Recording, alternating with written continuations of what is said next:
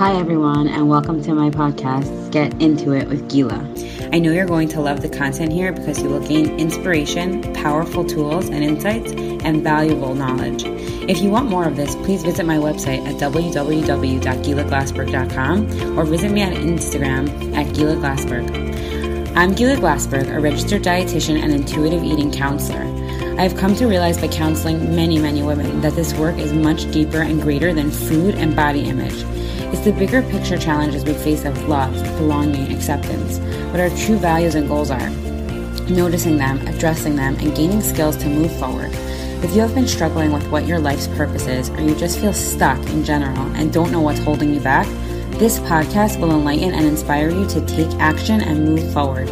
This podcast is about other women in the 21st century who feel that losing weight will fix all their problems or somehow meet their unmet needs.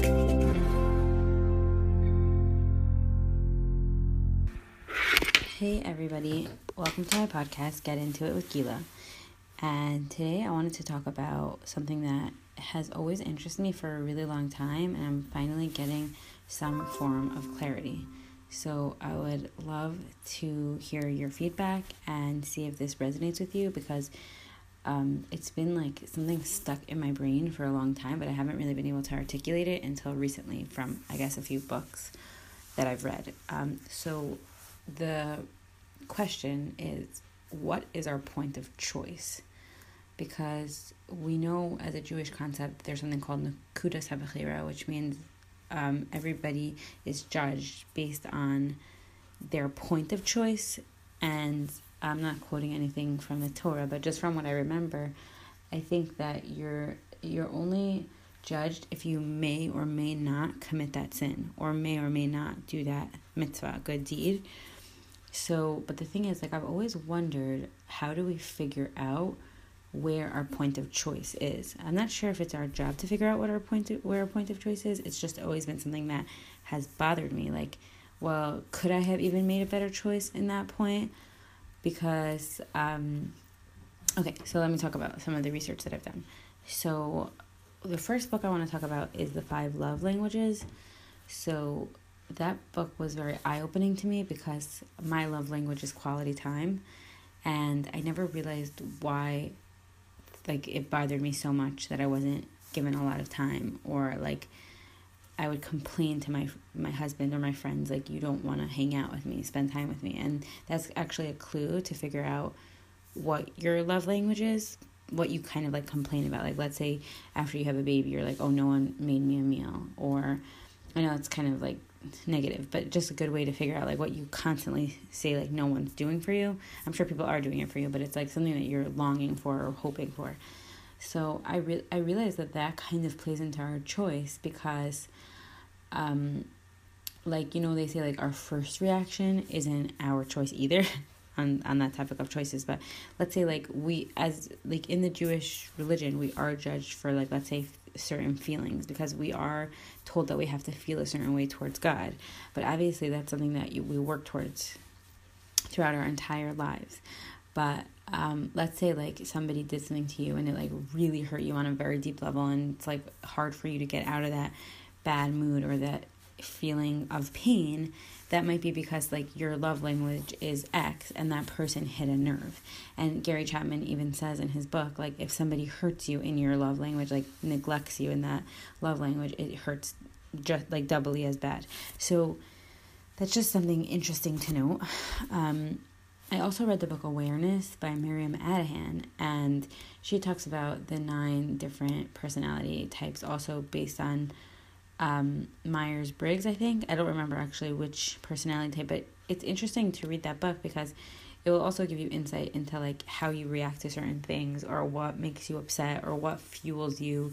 Like, let's say I'm a four, so like, let's say you're creative or you like the arts or things that really give you energy, but then there are also things that like really bother you to your core. It's interesting to know that about yourself because that will also make a big difference on your decisions and your choices and how you're feeling on a certain day. So just having that awareness based you know, the book's called awareness, just having that awareness of what number you are could also help you and help you understand the people around you. Like if something is really important to them or something like a habit that they have, it might be based on their their number and of course like none of this is to like is it's just to understand people on a on a deeper level. And like of course you go to therapy also or become a therapist. You might have a better understanding. But for those people who don't like it's important to understand people on how whatever level you're, you're able to.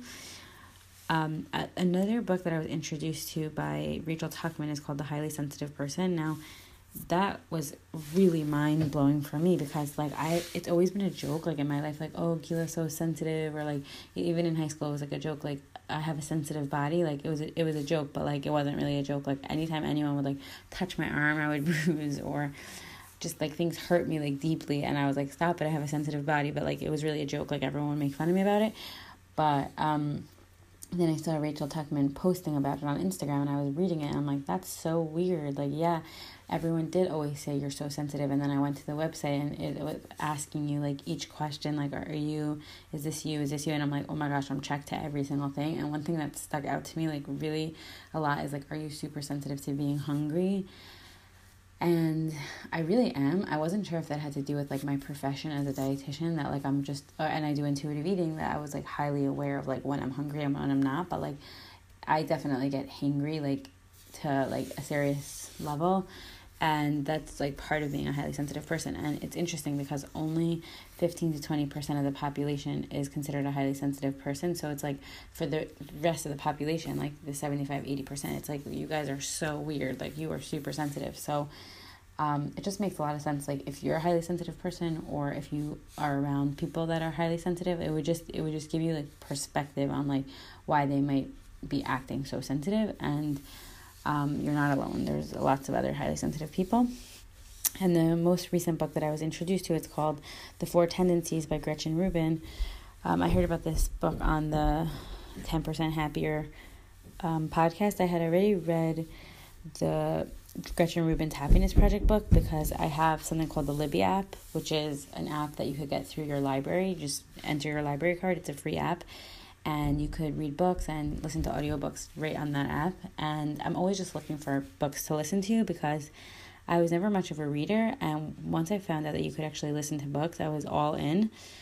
Um, I have actually become a reader since then because there are just some books like you can't read on Shabbos. So um, I just got really into like reading and learning about different people's personality traits. It's kind of like my um, hobby.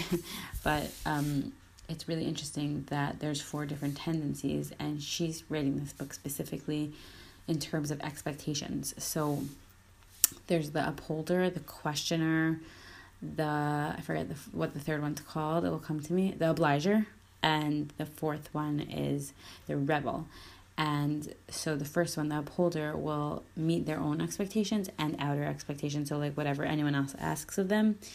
The questioner will readily meet their own expectations, but will question other people's expectations of themselves.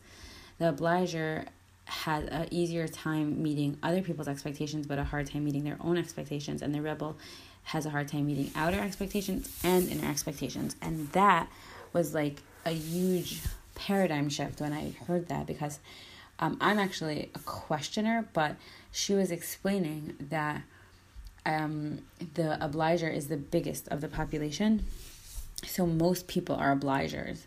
And I think that explains why a lot of people, um, if like they are working for a company or they are going jogging with a friend, they have an easier time meeting that expectation. And I think that a lot of people like who are obligers and don't know about these tendencies will internalize this as something wrong with them or that they're lazy. And I hear this in my office a lot like I'm so, I'm just so lazy. I'm just so lazy. And I think about their days, like their mothers, their wives, they're working and I'm like how could you even call yourself lazy? Like this is just something that you obviously struggle with. Like I'm thinking this in my head or I say it out loud, but like it definitely has something to do with like our natural inclinations and i think it's just important to know that. Not that you're not not that now you're like don't have to meet you know your own expectations ever but it is important just to have like things in place. Like if you need an accountability buddy or if you want someone like i heard gretchen rubin say this on the podcast like if you want to go to the gym instead of charging you even if you don't come because some people like they don't they went, may not even go to the class because they know the trainer is going to get paid So even if they're getting charged, they're happy that someone else is getting paid. If you charge them three times the amount, then they'll come. So that's really interesting.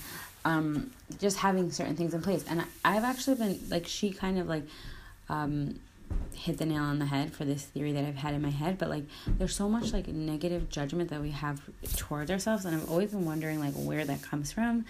And I think that just like learning about your natural tendencies really does take away a lot of that judgment. And I think that she even says this in the book also that upholders are naturally more judgmental because they're like, wait, I could like um, go to the gym every day, get all my work done, go grocery shopping for my family, cook dinner, and like, how come no one else could do it? Like, guys, get your act together. But like, that's just your natural tendency. Like, you didn't do anything really to deserve that tendency. It's just what God ordained for you. So like, you don't have to be so judgmental. And I think that that really does help, and it helps us raising our children because if we could see what their natural tendencies are, we could try to set it up for them that they could more easily re- meet expectations for themselves and for others. So, these are just the four books that have given me a lot of insight into myself and definitely into people around me. And it just has made it easier for me to, um, because I'm actually a questioner. So, it's made it easier for me to know that, like, it's that's so, like, that's so my personality that, like, if I think something is, like, the right thing to do or that it will benefit me in any way, like, I don't really have a hard time doing it.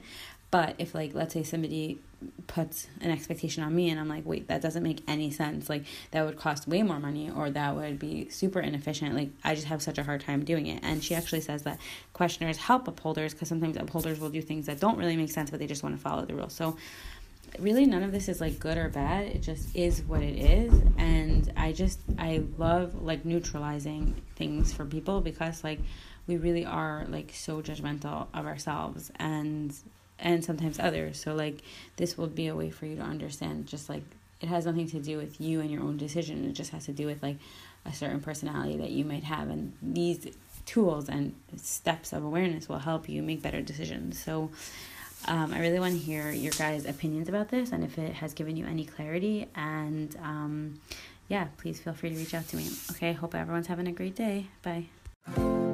Thank you all so much for being here on my podcast, Get Into It with Gila.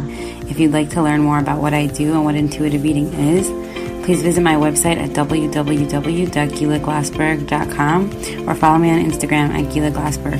Thank you so much. Have a great day.